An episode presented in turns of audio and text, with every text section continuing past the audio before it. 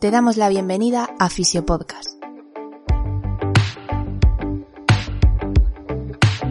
La plataforma de divulgación en fisioterapia donde tenemos la oportunidad de sentarnos a charlar con grandes profesionales del sector.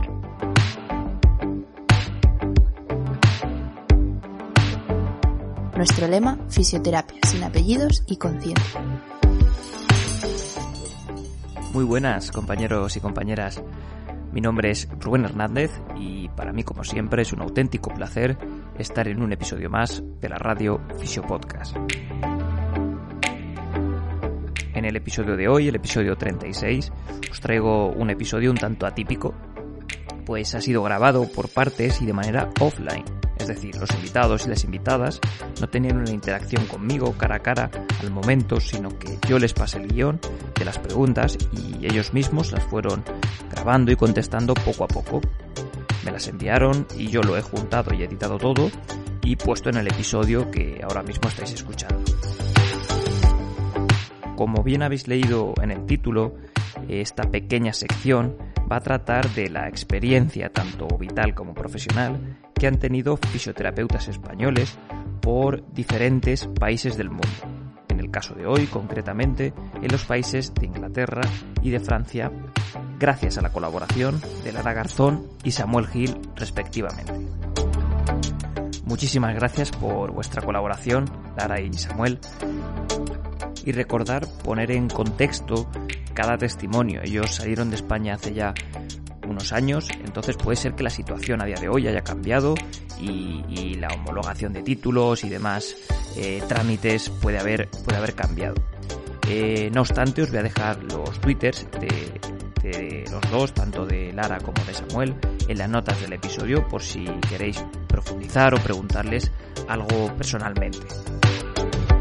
Gracias en especial a Samuel, que fue quien me trasladó la idea de crear esta pequeña sección ya que a él, pues bueno, siempre le han preguntado mucho por Francia y, bueno, pues dije, ¿por qué no? Puede ser interesante y, especialmente pues que sirva de ayuda, ¿no? Porque la idea de, de, esta sección es un poco esa, ¿no? Crear un punto de encuentro que ayude a fisioterapeutas que se están planteando salir del país, pues bueno, pues hacer algo más ameno y enriquecedor a la experiencia. Así que aprovecho para decirte que que me puedes eh, solicitar otros países, puedes trasladarme la idea de, de aplicar esta, esta, sección a otros países, aunque ya tenemos algunos grabados, eh, que no voy a decir por spoiler, eh, o pasarme el contacto de algún compañero o compañera que, que, viva en el extranjero y a lo mejor le interese pues transmitirme sus experiencias vitales y profesionales para que puedan ayudar a otros compañeros y compañeras. Un mensaje rápido para nuestro patrocinador. Fisiofocus. Formación especializada en fisioterapia.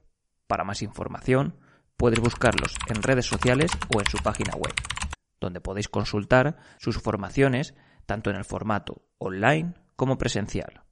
Una última cosa, antes de pasar con el episodio, aprovecho este pequeño hueco para agradecer el apoyo de nuestros Patreons, Carlos, Agustín, Rafael y María.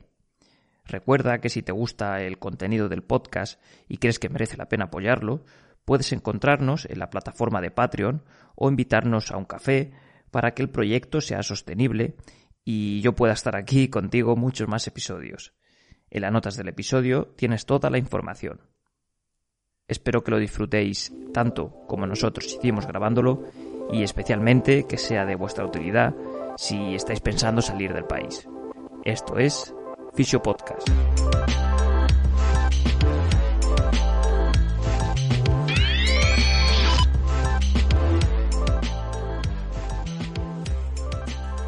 La primera pregunta que les trasladé a, a Lara y a Samuel pues fue que se hicieran una pequeña autopresentación, en qué ámbito laboral se movían y por qué decidieron salir del país. Y en concreto, por qué decidieron ir a su país de destino. Buenas, pues soy Lara, em, soy sevillana, pero me cualifiqué como fisioterapeuta en, en Ponferrada, Universidad de León. En terminé en el 2012 y bueno, pues actualmente estoy en Manchester, trabajo en un hospital infantil público el Royal Manchester Children's Hospital y, y bueno, eh, trabajo en diferentes subespecialidades dentro de la pediatría em, y nada, realmente lo de venirme aquí fue un poco azar y coincidencia, así que decidimos quedarnos y yo decidí probarla a ver qué tal la fisio en Inglaterra. Así que, pues nada, la probé y me, me gustó y me quedé, básicamente.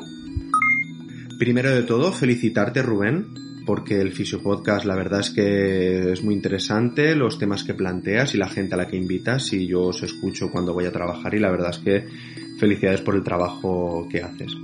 Y bueno, pues yo soy Samuel Gil, soy el creador del contenido del blog y de los vídeos de YouTube de Soy Paciente de Samu. Soy socio de la SEFIT desde el año 2012. Yo trabajo como fisioterapeuta en una consulta, digamos, de fisioterapia tipo. Serían los fisioterapeutas que hay en cada pueblo o en cada consulta aquí en Francia. Y trabajo en el seno de una MSP, que es, lo que a día de hoy se llama Maison Santé Pluridisciplinaire, que sería como una especie de ambulatorio, donde los diferentes profesionales nos juntamos para crear proyectos eh, de, de sanidad para la localización o la población que tenemos alrededor y yo estoy especializado en el campo ortopédico, neuromusculo esquelético, sobre todo los problemas de columna y de hombro y también todo lo relacionado con el dolor y dolor crónico. Una vez ya hemos conocido a los invitados y ya habéis asociado un poco las voces a los países, eh, vamos con las preguntas en sí. Siempre van a ser contestadas en el mismo orden para hacer algo más ameno la escucha, siempre Inglaterra y después Francia. ¿Qué principales trabas te encontraste en los inicios? Homologación de títulos, comunicación con los pacientes, cultura, costumbres, etcétera. Pues bueno, por ponerte un poco en contexto, eh, cuando yo me vine, me imagino que habría fisioterapeutas españoles ya trabajando en Reino Unido, pero yo no los encontré. Si los había, yo no los encontré. Fui incapaz de contactar con nadie que me pudiese ayudar. Esa fue mi primera traba, pero no, no, me voy a enrollar en eso porque realmente la situación ahora es diferente, ahora eh, somos muchos más y, y la verdad que es más sencillo a través de la tarjeta profesional europea, que seguro que otros compañeros que estén trabajando en otras partes de Europa lo, la conocen. En cuanto ya al trabajo en el hospital, pues, pues yo siempre digo lo mismo, eh, que la fisioterapia realmente es la misma. Lo que yo, lo que yo vi en la carrera es básicamente, obviamente con actualizaciones. Al principio me costaba pues eso, algunas palabras más técnicas y demás, pero realmente yo siempre lo digo, para comunicarte con el paciente no, no necesitas palabras muy técnicas y creo que eso a veces se, se menosprecia eh, cuando al, al revés es más, es muy valioso porque el paciente agradece que te comuniques de una manera más sencilla.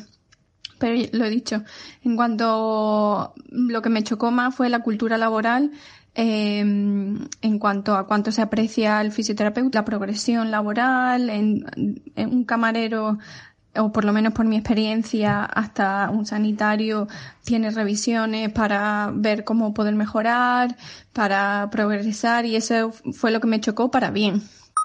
Primero tendríamos las trabas administrativas, que son pues lo que bien comentas, la homologación. La homologación antiguamente era muy fácil, era presentar los papeles y te daban la homologación directamente, pero últimamente como hay tantos dosieres y hay tanta gente que quiere venir a Francia de todos los países de Europa, pues intentan que la formación de la persona y la experiencia sean convenientes o sean lo suficientes para poder entrar en el mercado de trabajo francés. Y luego, además, también, eh, digamos, estaría el idioma a nivel administrativo, porque la Orden de Quinés, eh, los colegios de las regiones, hacen pruebas de nivel para ver si tienes el nivel suficiente de francés como para desarrollar el trabajo en clínica o por privado o sea donde sea. Y luego yo considero que existirían una serie de trabas que serían más de índole personal comunicación con los pacientes. Al, en mi caso, el francés no era mi idioma nativo. Luego, dentro de las trabas, también creo que a nivel cultural es una traba, no es muy importante, pero existe una traba. Yo cuando empecé a trabajar en el hospital, eh, cada día venían los compañeros a saludarnos al área de fisioterapia y te dan la mano.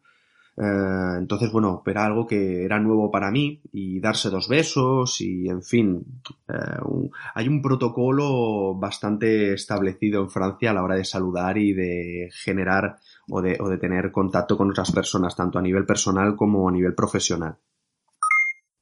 ¿Qué principales diferencias laborales crees que existen respecto a España? Derechos y obligaciones, forma de trabajo, etcétera. Y eso en cuanto a las principales diferencias laborales con respecto a España, eh, principalmente si nos centramos en la fisioterapia, eh, pues, eh, por ejemplo, un gran número de fisios trabajan en la sanidad pública. Hace poco hice mm, una presentación acerca de esto y no, no puedo dar datos concretos, pero aproximadamente en el 70% de los fisioterapeutas en Reino Unido trabajan en lo público, con respecto a España, que es al revés, el, 70% trabaja en lo privado. Em, y bueno, pues eso, eso conlleva que los fisioterapeutas estén en todas partes eh, dentro de la sanidad pública eh, y, y bueno, pues la manera de trabajar es, o por lo menos lo que yo veo, muy en equipo, muy centrada a mejorar, eh, se, se, te evalúa, no se te evalúa, eh, se, eh, se presupone que, que, te tienes que reciclar y, y, actualizar y no es como en España que te dedicas a hacer cursos, ¿no? Tu obligación como para actualizarte no es no es solo eso, es demostrar que estás leyendo cosas, que, que debates con tus compañeros, que contribuyes al desarrollo de, del servicio, eh, no solo desde un punto de vista de la fisioterapia, sino desde el equipo multidisciplinar. Eh, y eso es, es parte de tus de, de, los estándares profesionales que cada dos años aquí se, se, hace una auditoría y te puede tocar al azar y pues eso llama mucho la, a mí me llama mucho la atención pues que eh, bueno la gente le tiene miedo pero eh, si tú haces lo que normalmente haces pero lo que pasa es que aquí creo que se valora más ese, ese aprendizaje informal entre comillas eh, pues cuenta ¿no? Y, y el, tu trabajo debería de, de, permitirte tiempo para, para estas cosas, ¿no? Eh, obviamente depende de dónde trabajes, pero a rasgos generales se facilita que si tienes que emplear tiempo para leer acerca más de un tema que, que no has visto, de alguna patología que no has visto, trabajo en equipo, pero al mismo tiempo facilitación del aprendizaje. Una diferencia grande cuando llegas, que te choca, es que la gente conoce el fisioterapeuta y forma parte de la cultura y se le da una importancia muy grande a la hora de, de mantenerla dentro de las áreas especializadas de la medicina. Luego, a nivel de derechos, obligaciones, normas, eh, todo está recogido en el código deontológico de la Orden de Quinés, que sería como el Consejo General de, de, Fisioterapeutas en España. La diferencia es que aquí en España existen diferentes colegios profesionales, Cataluña, Aragón, Andalucía, todas las comunidades autónomas, y aquí no. Aquí está centralizado y luego cada, cada región tiene su Orden de Quinés, pero sería algo centralizado, que no está tan dividido como en España. Y otra de las diferencias respecto a España eh, serían los sindicatos y las sociedades de fisioterapia. Como en el vídeo que tengo en YouTube sobre el fisioterapeuta autónomo, vemos que existen tres sindicatos propios de fisioterapia que van a, a defender los intereses del fisioterapeuta allá donde, donde sea y también multitud de sociedades que van a crear congresos, que van a crear, mm, eh, van a crear información, van a crear, eh, digamos que esa parte de la reeducación específica de fisioterapia pues llegue a más gente, que los fisioterapeutas puedan interesarse y si quieren eh, profundizar más, a través de ellos puedan hacerlo y yo creo que es algo espectacular, digamos, aquí en Francia, este sentido. Para mí otra de las grandes diferencias, que es una pasada cuando yo llegué, es el hecho de que existan hospitales de rehabilitación.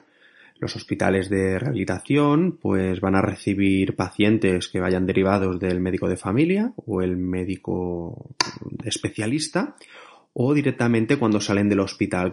Y voy a explicaros un poco. Pues el paciente llega, es acogido por el médico de rehabilitación, que el médico de rehabilitación es un, su papel es fundamental porque lo que va a hacer es gestionar y coordinar el, el equipo que va a tratar al paciente y además va a ejercer como médico, es decir, y luego ya entran en juego pues los demás profesionales sanitarios como es el fisioterapeuta, el terapeuta ocupacional, el psicólogo y bueno pues es una pasada que tú estás allí, eh, se plantean unos objetivos terapéuticos de los cuales tú también eres partícipe y el médico no te dice qué es lo que tú tienes que hacer, pues si un paciente tiene que ganar rango articular, tiene que va a disminuir espasticidad o tiene que aumentar eh, oxigenación o lo que sea, pues nosotros conocemos las técnicas que, y, y los procedimientos para llevar a cabo esos objetivos y el médico nunca va a entrar en eso. Puede ayudarte, puedes discutir con él y puedes eh, hablar y, y, sumar siempre. Hoy yo la verdad es que tengo un muy buen recuerdo de cuando estuve seis meses en el hospital, aprendí mucho y la verdad es que para mí esa diferencia es muy grande y creo que la sanidad española si invirtieran en hacer hospitales de rehabilitación sería una pasada el, el, el, porvenir y la salud y la calidad que tendríamos a nivel hospitalario y la gente se beneficiaría muchísimo. ¿Qué principales diferencias existen en el sistema sanitario respecto al español? ¿La actividad laboral en el ámbito hospitalario es predominantemente pública o privada? ¿A través de quién accede el paciente a su fisioterapeuta, atención primaria, especialista, etcétera? ¿Puede el paciente elegir fisioterapeuta? ¿Tiene el paciente que financiarse el tratamiento? ¿Cómo accede un fisioterapeuta al sistema público? En cuanto a las diferencias en el sistema sanitario, pues bueno, ya te vengo hablando un poquito de, esto.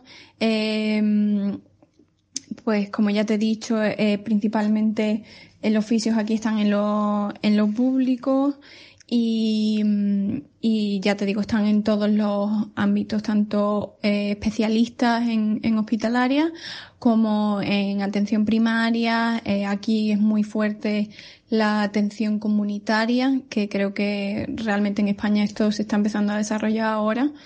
Eh, y dentro de cada ámbito, por decirlo así, atención primaria, comunitaria y hospitalaria, pues eh, suele haber eh, fisioterapeutas especializados, equipos especializados, por así decirlo.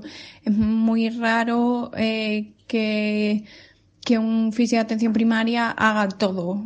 Eh, haga músculo esquelético, haga neuro, eh, y respiratorio si se le echa. Suele haber equipos determinados para, para cada cosa y entonces pues eso son equipos más especializados y están supeditados pues a ese médico especialista o ese equipo de médicos especialistas o, o al médico de cabecera en atención primaria, eh, etcétera.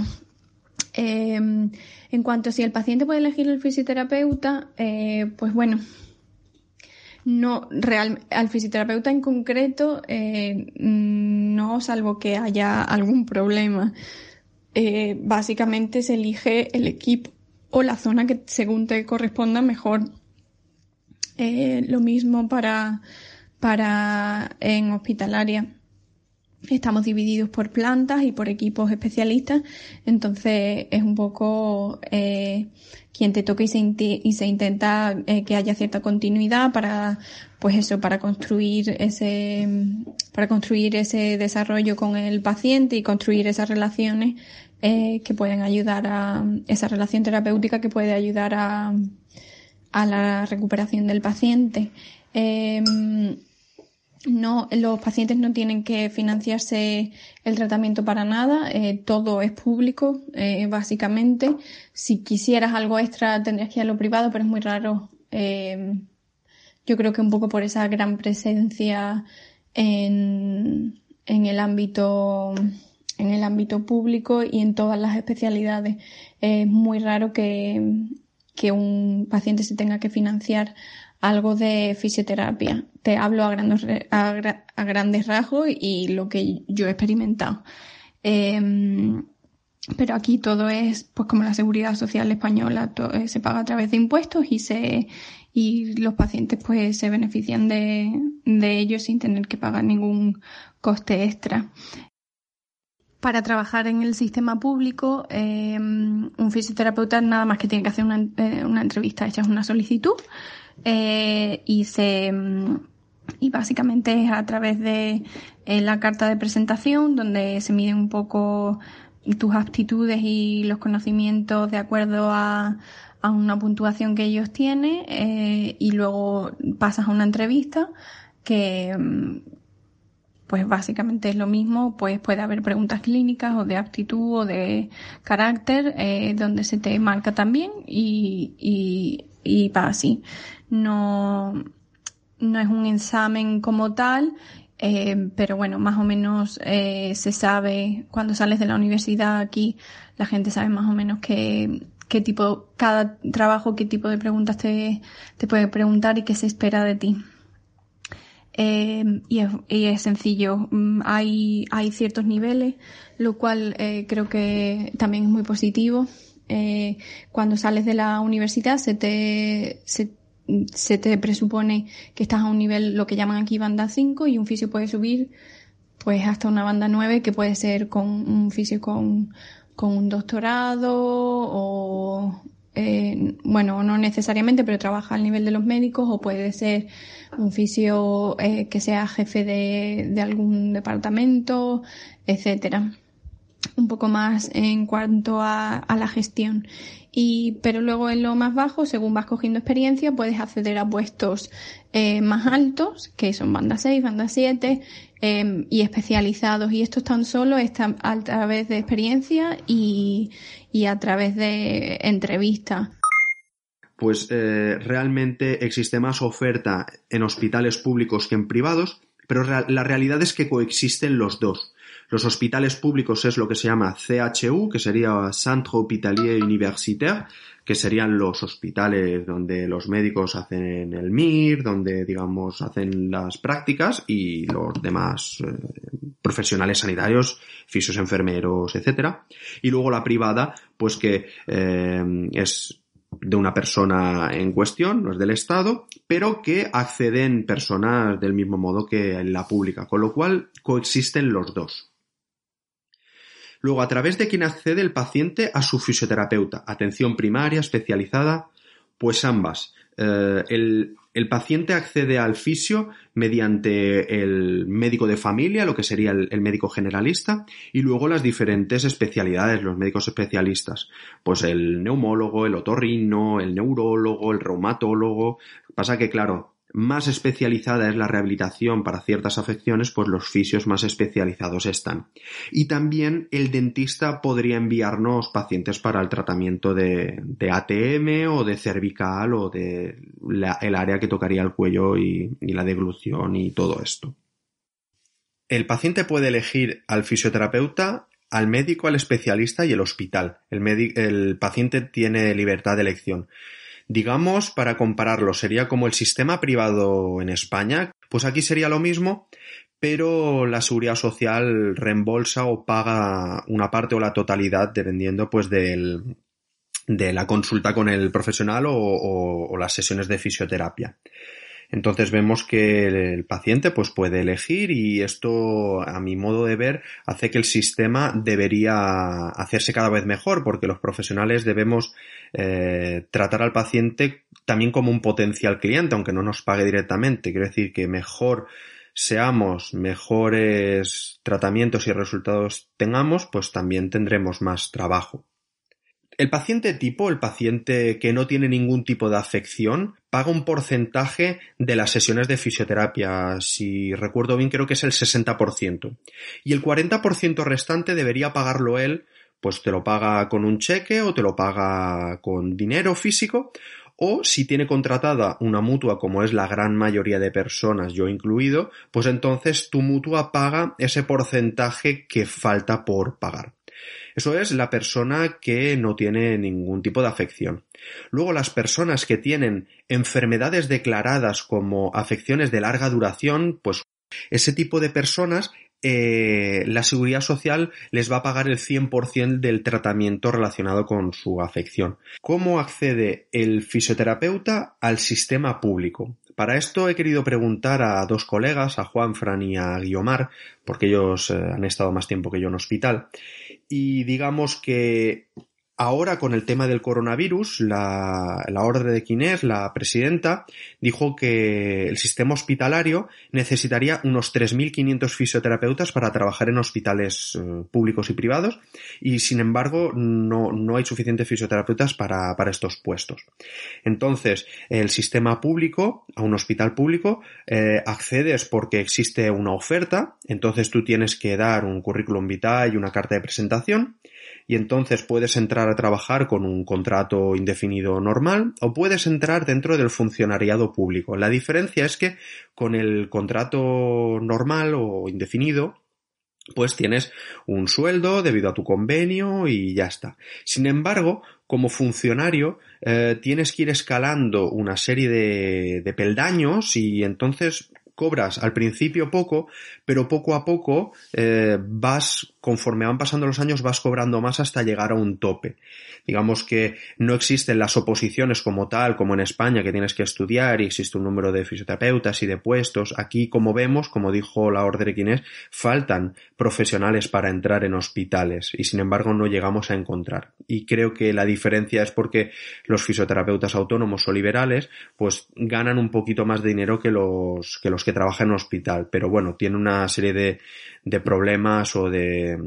No, no, es mejor ser uno que otro. Eh, tiene beneficios y tiene complicaciones ambos.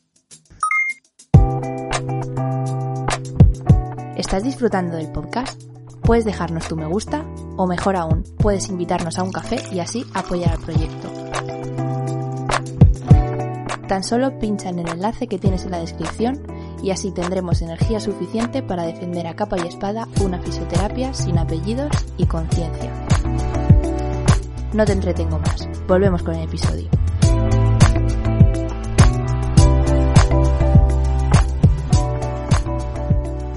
Ventajas e inconvenientes de trabajar fuera y específicamente en el país en el que vives.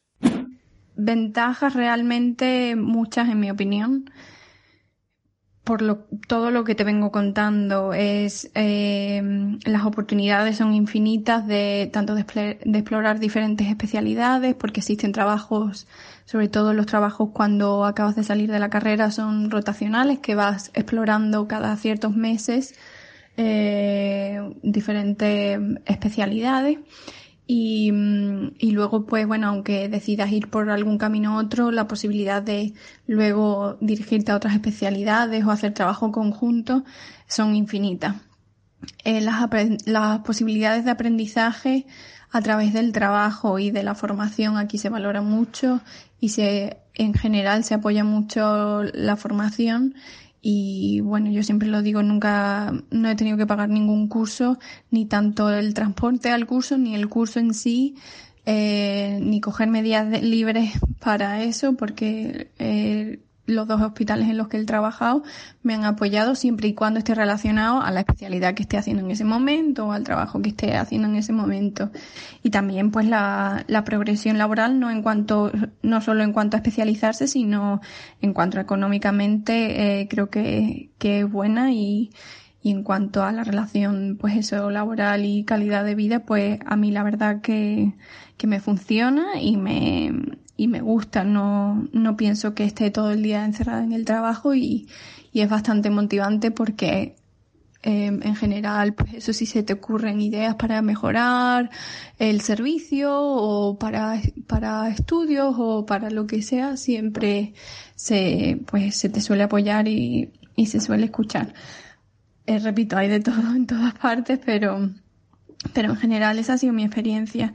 Las ventajas o inconvenientes, pues, pues bueno, em, realmente va más en lo personal y no tanto en lo profesional. Lo típico, pues eso, echas de menos la familia, el clima y, y pues sí que a veces pienso que pues a lo, a lo mejor algún día me gustaría volver, pero muy consciente en que la, soy muy consciente de que las condiciones laborales pues no serían lo mismo y sería un sacrificio en esa parte, pero por, por un bien personal, que sería pues eso, estar cerca de la familia o, o algo así, pero, pero realmente profesionalmente de momento eh, para mí aquí pues eso, son más ventajas que inconvenientes.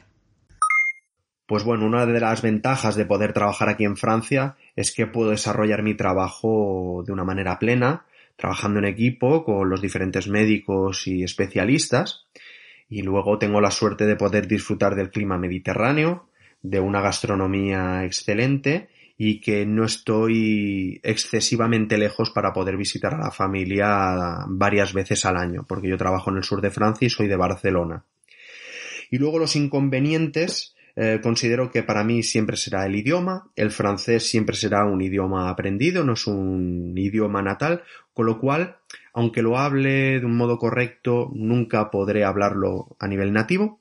Y creo que, bueno, pues que a veces uno está cansado y siempre que tienes que hablar francés o escuchar la tele cada vez supone un esfuerzo mental constante que a veces, bueno, pues tienes ganas de decir stop, no tengo ganas de pensar y muchas veces pues para hablar, comprender el francés, la tele y todo, pues requiere cierto esfuerzo.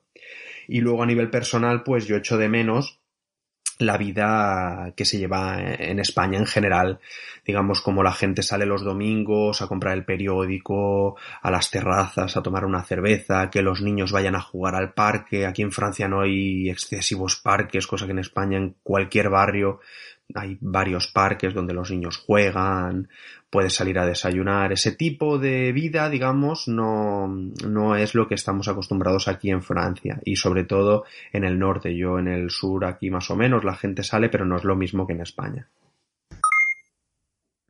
Y la última pregunta para, para cerrar el episodio. ¿Qué te hubiera gustado saber antes de irte? Algo que pueda ahorrar tiempo a futuros fisioterapeutas que decidan emprender un cambio parecido al tuyo. Mi mensaje para fisioterapeutas que quieran venirse a Reino Unido, pues realmente son dos. Em, o lo que a mí me hubiera gustado saber em, antes de venirme. Uno, que eh, ese certificado de inglés que todo el mundo se está preparando, B1, B2, C1 el Advance o lo que sea, aquí no vale para nada, ni siquiera lo conocen. Y de cara a trabajar no te lo van a pedir. Eh, tú lo que tienes que demostrar es que tienes un nivel conversacional y que te puedes defender tanto en una entrevista como hablando con un paciente. Y realmente nunca se te va a pedir un lenguaje muy técnico siempre y cuando pues eso seas capaz de entender eh, de lo que se está hablando y preguntar si tienes dudas. Eh, entonces, pues eso, en ese aspecto mm, me, me suele escribir gente bastante agobiada que está preparando y que necesita tal nivel, no necesitas un nivel en específico. Lo que tienes que ser resolutivo en cuanto a, a poder tener una conversación y entenderla el otro punto es en cuanto a cómo acceder a esos trabajos, sobre todo en lo público, eh, pues eso son muy, son muy específicos, aquí son muy tiquismiquis en cuanto a cómo haces esa carta de presentación porque es en base a lo que te van a puntuar.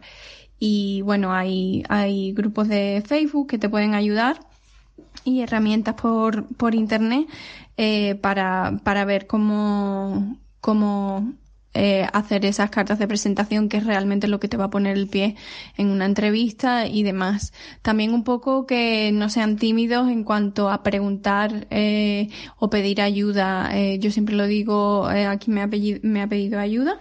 Eh, si vas a una entrevista y no te lo dan, aquí por ley te tienen que dar feedback y decirte en qué puedes mejorar para que la próxima vez te den un trabajo.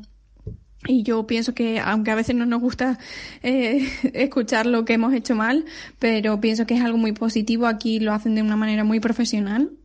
Y, y, y vamos, pienso que es la clave para, para poder meter el pie en, en un trabajo. Pues lo que me hubiera gustado saber antes hubiera sido conocer mejor el sistema yo lo he ido conociendo conforme me han ido surgiendo las preguntas y los problemas. Me hubiera gustado poder implicarme más en lo que serían los trámites administrativos y del sistema antes de llegar y no centrarme tanto únicamente en lo que sería mi trabajo, el tipo de paciente la que iba a tener y, y formarme y leer continuamente sobre fisioterapia. Creo que también es importante la administración y el sistema sanitario. Le doy ahora más importancia en este sentido a nivel comunitario porque estoy implicado en, los proyectos y en los protocolos que vamos a crear en la MSP, en la en, en el tipo ambulatorio este francés que hemos creado y que se está creando en toda Francia.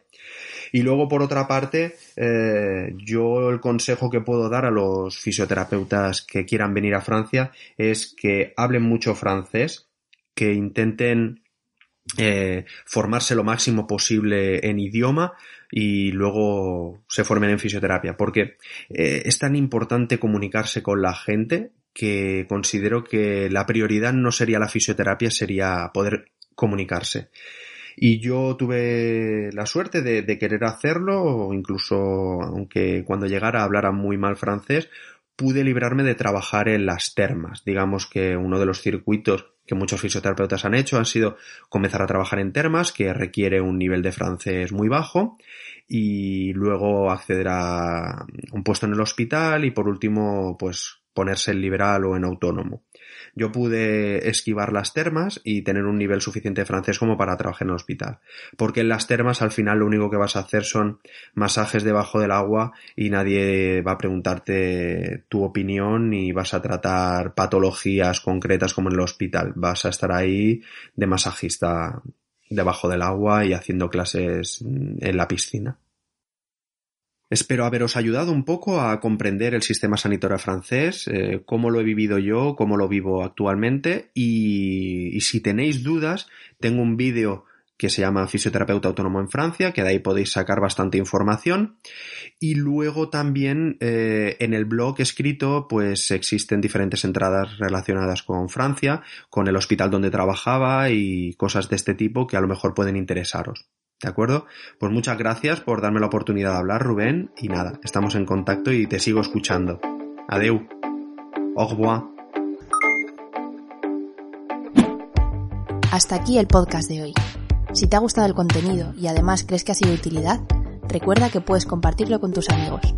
Pequeños gestos que hacen que este podcast siga creciendo y llegando a más gente. Si quieres estar al tanto de futuros episodios, puedes seguirnos en redes sociales o suscribirte a la newsletter de nuestra página web, donde también podrás encontrar las notas de todos los episodios. Muchas gracias por tu tiempo. Hasta la próxima.